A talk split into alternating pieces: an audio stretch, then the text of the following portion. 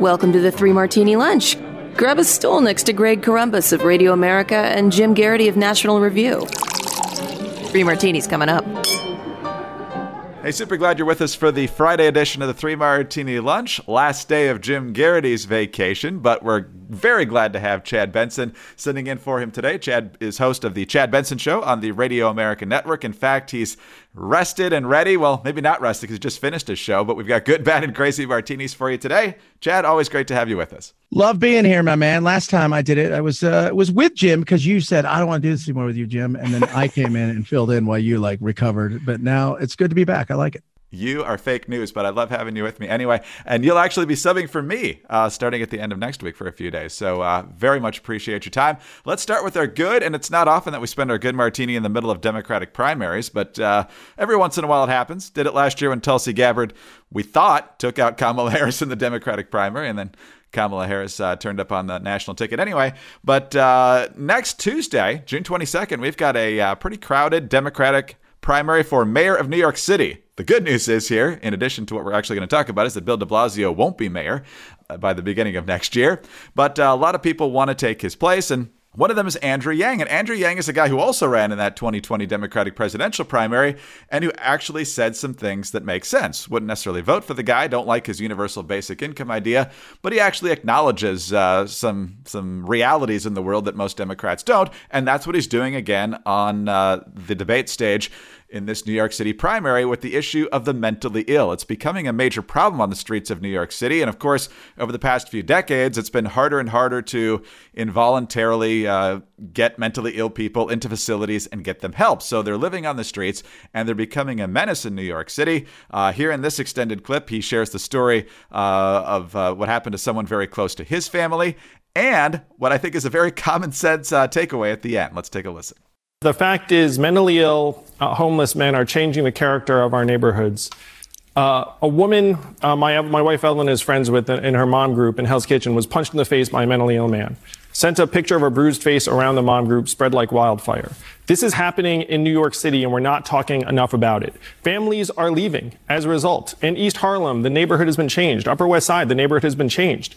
We owe our people and our families better than this, and I'm frustrated by the political nature of, of, these responses. I mean, we're not talking about housing affordability. We're talking about the hundreds of mentally ill people we all see around us every day on the streets and the subways. We need to get them off of our streets and our subways into a better environment. And when you ask what I'm going to do differently, I'm going to rebuild the stock of psych beds in our city because the, psych, the number has gone down 14%. It should be going up 100% until there are resources necessary for anyone who's mentally ill to not be on our streets. It's not right for them. It's not right for our city. There will be no recovery until we resolve this. I will fix this, Thank New York. You. Yes, mentally ill people have rights, but you know who else have rights? We do. The people and families of the city. We have the right to walk the street and not fear for our safety because a mentally ill person is going to lash out at us.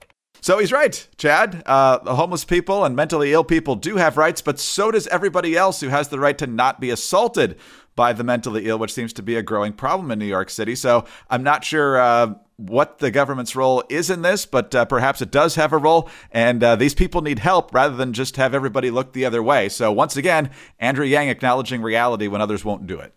Greg, you guys are insane. No, I'm just kidding. Here's the insanity. I didn't mind Andrew. I, his universal basic income thing I thought was was a bit out there, and I think it was misunderstood. It's like, yeah, we're going to give you guys money, but we're also going to take away, uh, you know, your benefits, so you be able to. But at the end of the day, he did say a lot of stuff that was very much forward thinking, almost libertarian esque at times, and he's running now to try to, I would say, at this point in time reverse and try to fix what Bill de Blasio has really run into the ground. And as far as what's going on in a place like New York, see any big city in America and see the insanity of which these mayors and these liberal, and I'm not talking about the average Democrat, I'm talking about uber progressive, liberal.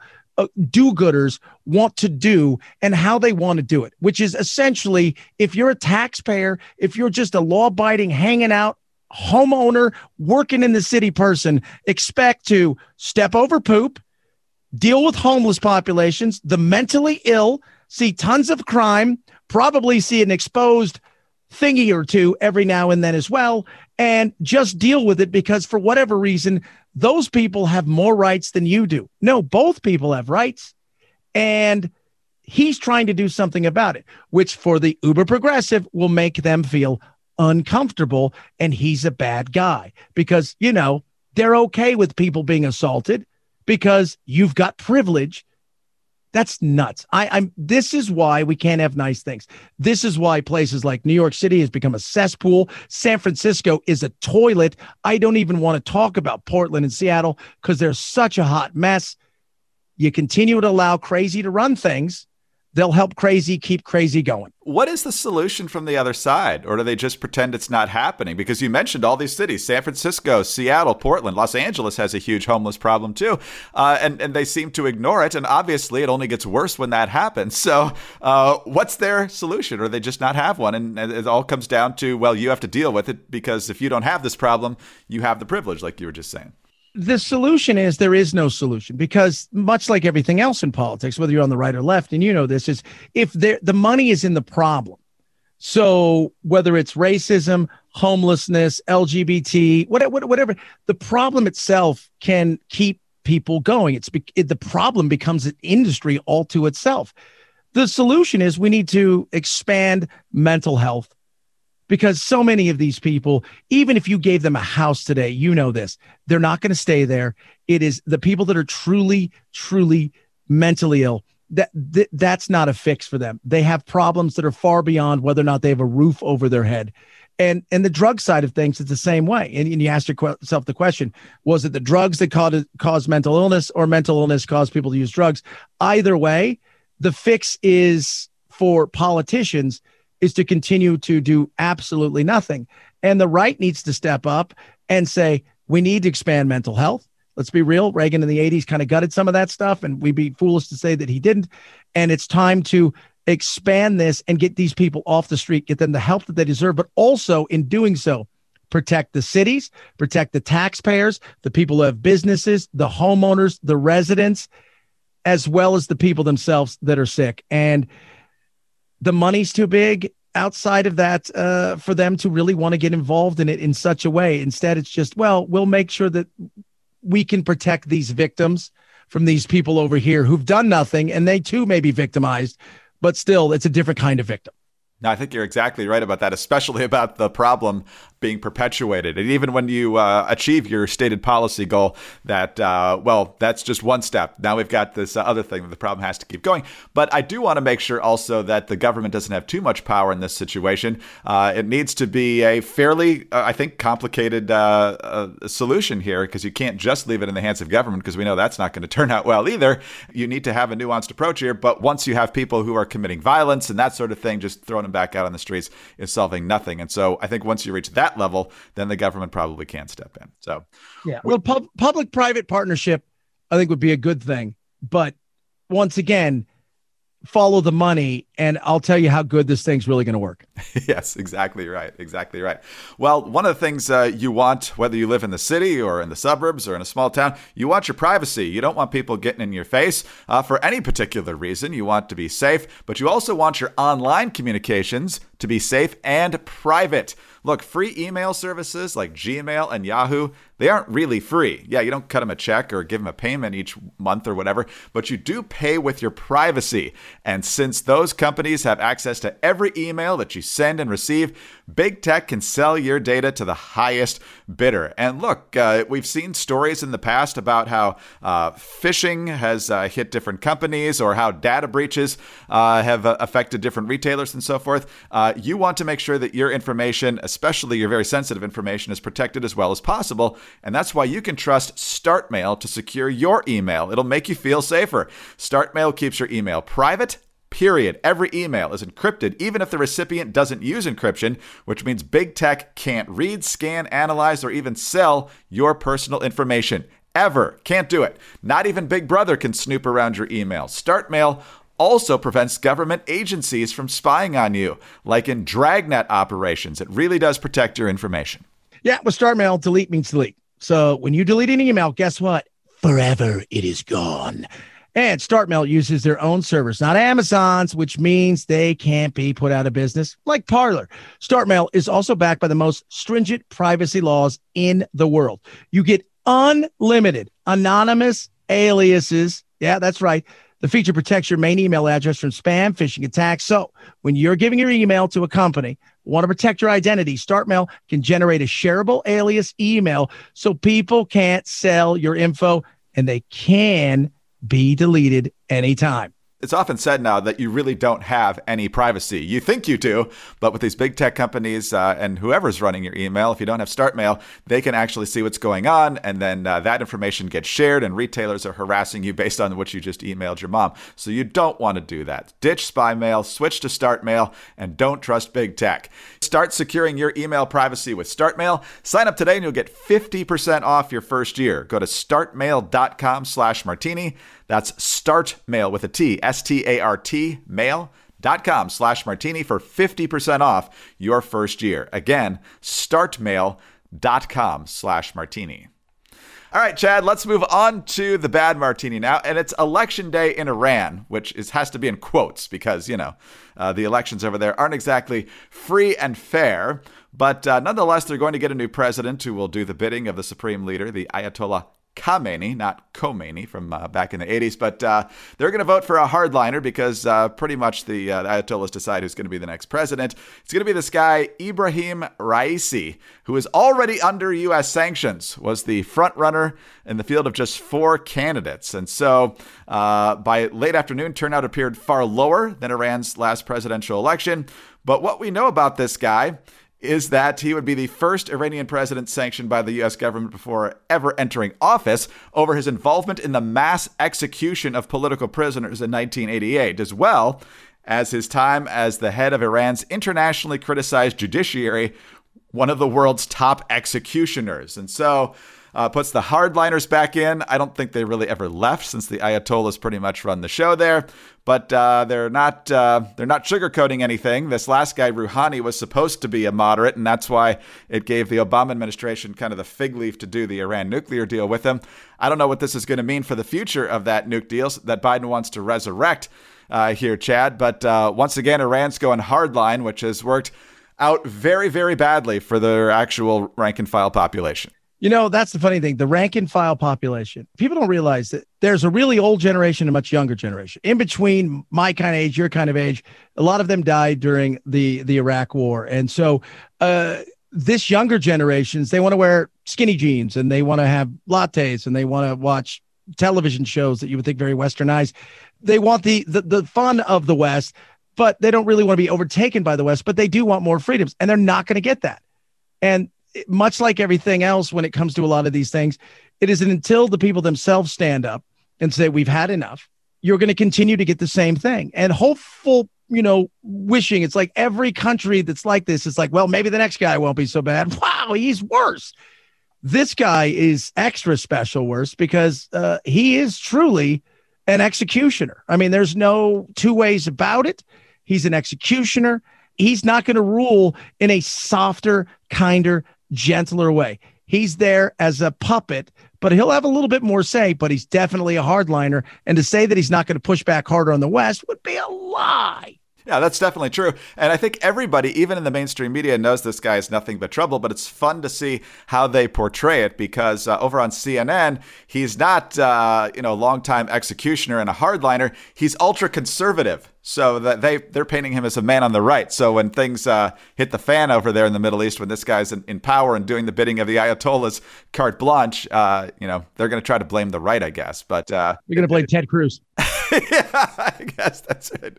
Very good foreshadowing, Chad. We're going to be talking about him in, in the next martini, though. But you're absolutely right. Uh, every time the uh, Iranians catch a break, whether it's the easing of sanctions under Obama, it may happen again under Biden. They get some assets uh, freed up that had been frozen. It all goes into sponsoring terrorism and the Revolutionary Guard, and uh, the people and the uh, the national economy uh, never seem to get any relief over there. So they're begging for freedom, and it's just not going to happen unless the hardliners and, of course, the Ayatollahs uh, somehow exit the stage. But I don't see it happening anytime soon.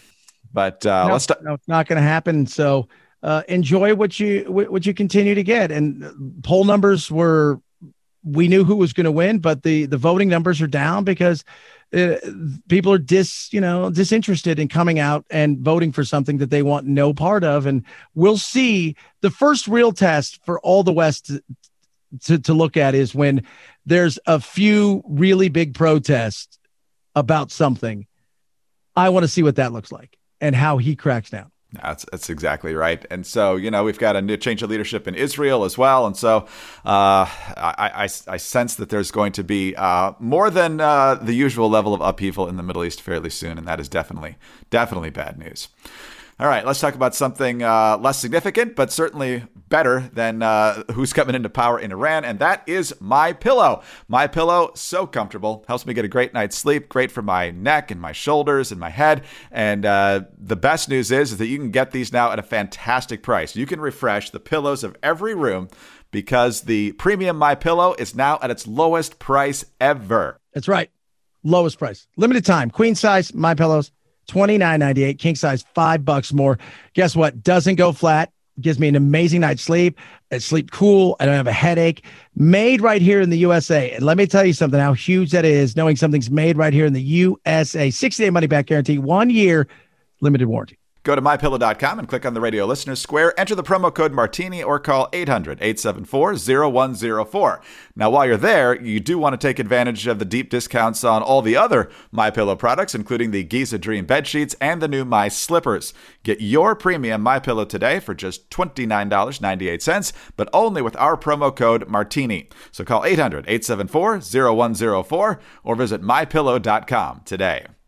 All right, Chad, you mentioned Ted Cruz, and Ted Cruz is speaking out in a uh, maybe a little bit of a surprising way. Next year is a uh, gubernatorial election year in Texas. Greg Abbott has already served two terms, and uh, by all indications, he's gunning for a third. Uh, there are no term limits, I believe, in Texas. And uh, Beto O'Rourke has seriously thought about this race, but uh, the name that's intriguing the most people is actor Matthew McConaughey. And so uh, he has said some things over the years that uh, conservatives have liked. Uh, he's also um, said some things that uh, Democrats certainly like. And so he's uh, said very much so that he's uh, taking a serious look at running for governor. We'll see if he ends up doing it. But uh, Ted Cruz thinks if he gets in, he's going to be a tough guy to beat. He was on the Hugh Hewitt show, uh, and uh, Cruz says he's a big fan of uh, Abbott, but he also hopes that McConaughey decides not to run. Uh, he says that McConaughey, this is according to Politico, uh, he's a very charming, very affable guy. He's a movie star and a good looking, charming, affable movie star, can be a really formidable candidate on the ballot. And I hope that doesn't happen. But you know what? He's going to have to make his own decision whether he's going to run or not. And so, Chad, there's a number of reasons to be intrigued by a Matthew McConaughey run. First of all, how many times can we squeeze in an all right, all right, all right reference from uh, this potential story? But if if it's Beto versus McConaughey, I'm definitely for McConaughey. but uh, do you think Ted Cruz is kind of trolling him to get him in the race, or does he really think that you know what Matthew McConaughey could actually pull this off? I think 100% he believes Matthew McConaughey can pull this off. I think there's no doubt. I, I think a lot of people think that he, he's he's smart. He's he's you know he's well thought out. He has a good grasp of politics. His politics doesn't alienate anybody, and he can reach people that feel that both parties are missing the mark, as well as get people uh, who align with those parties. I think to to his table, and I think that's very formidable, especially in a time where we've become very partisan and we're not willing to always listen to the other side and anything has to say, and it's my way or the highway. Uh, and I think he could absolutely be a very formidable challenger uh, to Abbott. And I, I would not for a, I think if he goes up against Beto, he's going to blow Beto out of the water. I don't think Beto stands a chance whatsoever. But he is, you know, uh, he is definitely, he's got very much a, at times a, a, libertarian, con- conservative esque streak that leans a little bit to the right. And he's had some very kind of liberal, you know, points of view, but they're, they're not overly progressive. So I think he would be very much, uh, uh, uh, I think, welcome to to the party as far as the run goes. And then you'd have to figure out the debate side of things. The one thing he doesn't have will hurt him a little bit, which is the experience, but also help him because he doesn't have any missteps. Yeah, being a political novice in terms of actually running for office brings its pluses and its minuses. If he does run and he does have a primary challenger, uh, he's going to get pushed one way or the other. If it's against Beto, Beto's going to try to drag him to the left, obviously. And so uh, you're going to have to formulate positions on more issues than if you didn't have any primary opposition. And once you do take specific stands, you're you know, people aren't going to like you as much on, on, on, various issues. But he's just on the surface far more likable than Beto, which I realize is one of the lowest bars you could possibly have to clear in politics. So uh, if it's just a one on one between those guys for the Democratic nomination, uh, I think we all know where we stand on that. And here's something else that I, I think people need to understand. He's big in Austin, which Austin is their Berkeley, right? Keep keep keep Austin weird. It's very much the left leaning side of things. If you're going to have that anywhere in Texas, that's that's truly a left lean. He's big there. People like him. I think he would have no problem. And I think he would give Abbott a hell of a run because I also think he's going to reach out to some people that are disenfranchised in the Republican Party, people that are definitely disenfranchised with the uber left woke craziness. And I think he could also build a coalition in the middle. Doesn't mean he's going to win, but to say that he would have no chance, no, I think Ted Cruz is absolutely being very sincere that this guy could be a, a formidable opponent. No, I think that's right. Uh, Texas is tightening. Trump won, but by not as uh, big a margins as uh, previous Republican nominees. So, and, and, Ted Cruz had a very tough race against Beto himself. So, I mean, things are, are tightening up. But the things that are going to work well in Abbott's favor are, in general, uh, he has been fairly popular. He was elected and reelected easily. And in 2022, uh, it's possible that there is going to be a significant backlash against the administration in Washington. That's usually how midterms work. Not necessarily always, but that could work in the Republicans' favor as well. The problem for Abbott, of course, is that he's been in office for eight years. And sometimes, even if you like a guy who's been in office for eight years, you're kind of tired of that same person being in office. So a lot of different factors working here, but uh, McConaughey getting in would definitely draw a lot of attention and a ton of money to Texas next year. All right, all right, all right. It would. Chad, we will watch. I think that'll be fun if it happens. But uh, I appreciate you being here today, and I appreciate you filling in for me when I'm out, uh, starting at the end of next week. So have a great weekend, and I hope you rest up well. You too, brother. Have a good one. Thank you, sir. Chad Benson is the host of the Chad Benson Show on the Radio America Network. I'm Greg Corombos of Radio America. Thanks for being with us. Please subscribe to the Three Martini Lunch podcast if you don't already. Tell your friends about us as well. Uh, we're very grateful for those five star ratings and your very kind reviews. You can get us on those home devices. All you have to say is play Three Martini Lunch podcast. Also, follow us on Twitter. He's at Chad Benson Show. Uh, don't forget about at Jim Geraghty. And of course, I'm at Dateline underscore DC. Have a great weekend, and please join us on Monday for the next Three Martini Lunch when Jim Geraghty will be back. Hi, it's Dana Loesch, host of The Dana Show. Every day, I'm here to keep you up to speed on the most important stories and info that you need to know in your very busy life. And if you're always on the go and you want to stay connected, just download our daily podcast and take it with you. It's a great way to get up to speed on what you need to know and what legacy media may not be telling you. Visit danaradio.com and click on the podcast link or subscribe at iTunes, Spotify, or wherever you get your favorite podcasts.